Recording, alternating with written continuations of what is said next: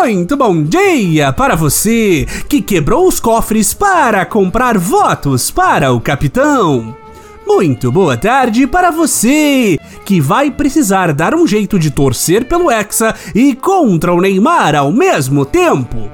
E muito boa noite para você que nem se reelegeu e já está pensando em congelar salários.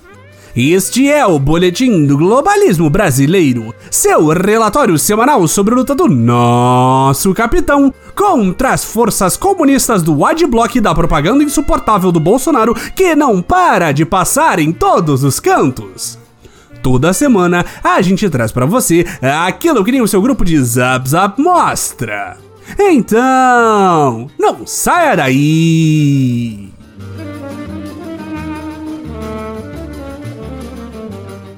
Patriotas, ouçam este podcast enquanto é tempo! Mais uma vez, as forças comunistas se unem para acabar com a liberdade de expressão de todo mundo que fala a favor do presidente! Mesmo que tudo o que seja dito sejam apenas xistes, brincadeiras, pequenas lorotas recreativas que não têm a menor vontade de distorcer a realidade para virar votos para o capitão e demais crimes. Esta semana vemos caso atrás de caso de verdadeiros acólitos defensores da nova era e do seu Jair, obrigados a se retratarem, censurados ou tendo que abrir espaço para o discurso comunopetista em sua programação. Um ataque horrível contra a nova era o maior caso da semana foi, sem sombra de dúvidas, o do pastor e cantor André Valadão. Este homem de Deus vinha fazendo discursos fervorosos contra Lula e a favor de nosso humilde Jair Messias nas suas igrejas, em seus posts em redes sociais, desde que surgiu de uma nuvem de reacionarismo online. Nas últimas semanas, entretanto, Lula e seus comparsas entraram com um pedido de direito de resposta, alegando que Valadão estava tentando ligar o larápio de nove dedos a furto de celulares, aborto e ideologia de gênero. Onde já se viu, patriota? Agora nem mesmo um homem de Deus pode falar o que quiser sem nenhum tipo de relação com a realidade que é crime? Que absurdo! Vocês não têm noção do medo que se abateu sobre esse homem divino, caros ouvintes. O pedido do Tribunal Superior Eleitoral para que ele apresentasse sua defesa foi forte o suficiente para que ele gravasse um vídeo quase aos prantos, dizendo que tinha sido intimado pelo tenebroso TSE a se retratar ao molusco. Esse é o país em que vivemos, patriotas. Não se pode mais brincar em plena eleição. Claramente, Valadão estava ligando o PT à criminalidade de maneira jocosa. Que nem quando Bolsonaro contou em uma live como fazia para receber propina de maneira disfarçada dentro de caixas de sapatos. Esse presida é ou não é um humorista?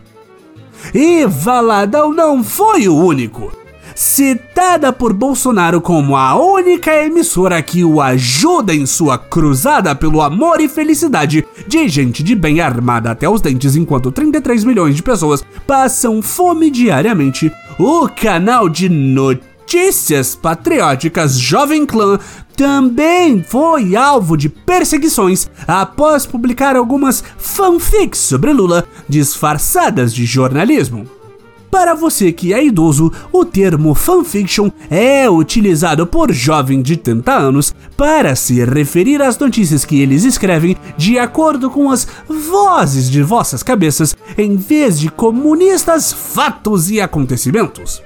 Alguns exemplos de fanfics famosas são o romance de Faustão e Selena Gomes, a suposta existência dos lábios de Sérgio Moro, a consideração dada ao pobre de direita pelo bolsonarismo e a distribuição da quimérica mamadeira de piroca. A Rádio Jovem Pan, também produtora de deliciosos guarda-chuvinhas de parafina sabor chocolate, está sendo investigada para se saber se trata das notícias sobre Bolsonaro de maneira mais favorável do que como tratam as notícias sobre o Luladrão. E aí nós temos que perguntar: é crime falar bem do presidente que mais fez pelo país? Pegue os dois governos e compare, ouvinte. Bolsonaro valorizou demais o agronegócio, por exemplo. Um quilo de peito de frango tá custando quase 25 reais no supermercado. No governo Lula era menos de 10. O trabalhador do campo não tinha reconhecimento algum nos tempos comunistas de Lula. Na última segunda-feira, o terrível TSE decidiu que a Jovem Pan deveria transmitir uma retratação após afirmar que Lula perseguiria cristãos caso fosse eleito.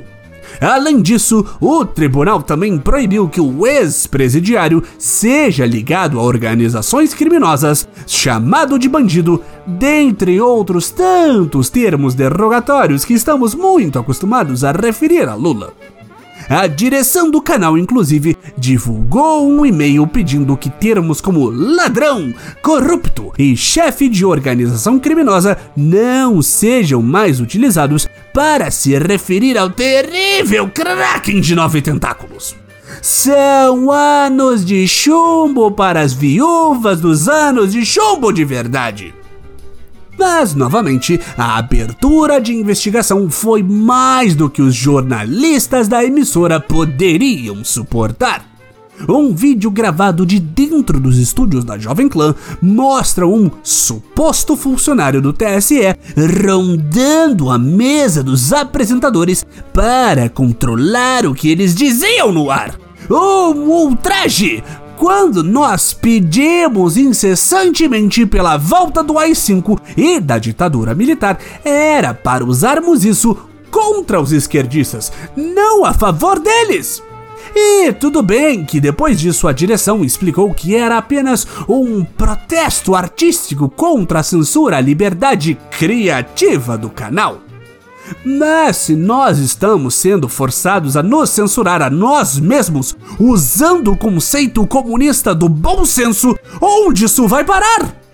A verdade, ouvintes, é que a campanha petista é contra a criatividade.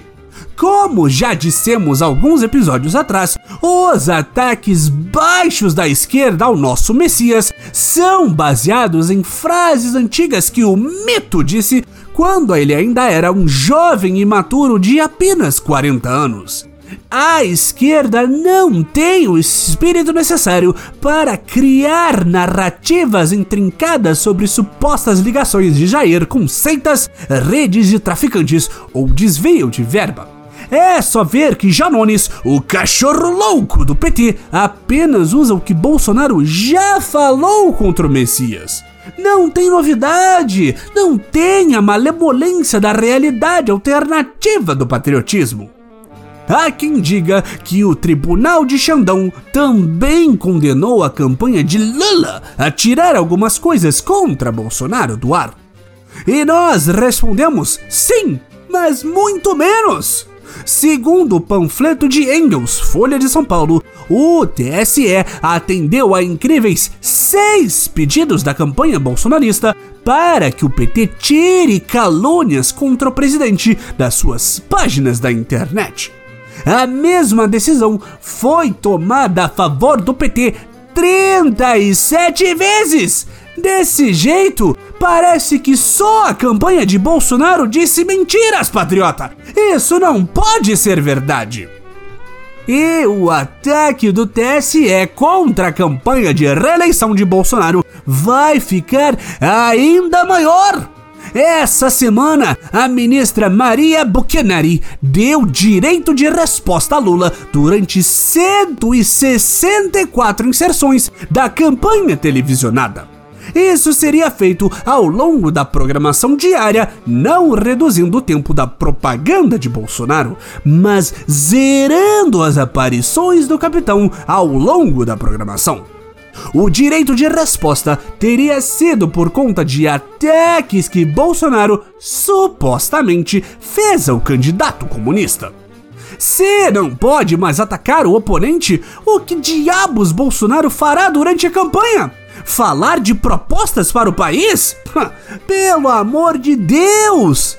Mas, graças a ele, a ministra Buchanan reviu sua decisão e agora deu 116 veiculações de direito de resposta, o que dá 24 inserções diárias para Lula e uma para Bolsonaro, além do programa eleitoral diário que é transmitido duas vezes ao dia. Mas não pense que isso é tudo, patriotinha. A caça aos posts do capitão deve se acirrar ainda mais nessa última semana. Isso porque o temível careca de toga do STF aumentou os poderes da corte do TSE e agora consegue apagar posts de mídias sociais caso haja consenso no colegiado sobre a veracidade do conteúdo julgado. Ou seja, se Bolsonaro disser que Lula é feio, Xandão pode mandar apagar isso caso discorde. E decisões anteriores podem se aplicar a posts futuros. Por exemplo, se Xandão mandou apagar a publicação afirmando que Lula é feio e algum aliado de Bolsonaro repossar, o TSE poderá apagar este segundo post também. Resumindo, não vale mais chamar o Lula de feio na internet. Parece que o único voto que a campanha do capitão poderá fazer na reta final das eleições é o voto de silêncio.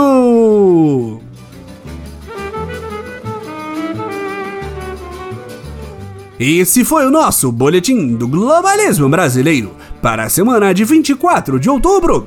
Envie sua sugestão ou crítica para nosso perfil em arroba boletim B no Twitter. E fique ligado em nossas próximas notícias globalistas. Se possível, ajude a espalhar a palavra do boletim, avaliando nosso humilde programa no seu aplicativo de podcast preferido, cometendo um patriótico compartilhamento de nosso programa e considerando apoiar nossa campanha de financiamento coletivo em padrim.com.br barra boletim do globalismo brasileiro. Tudo junto. E lembre-se, vigiar e punir tarde demais, acima de tudo, Brasil! Acima de todos!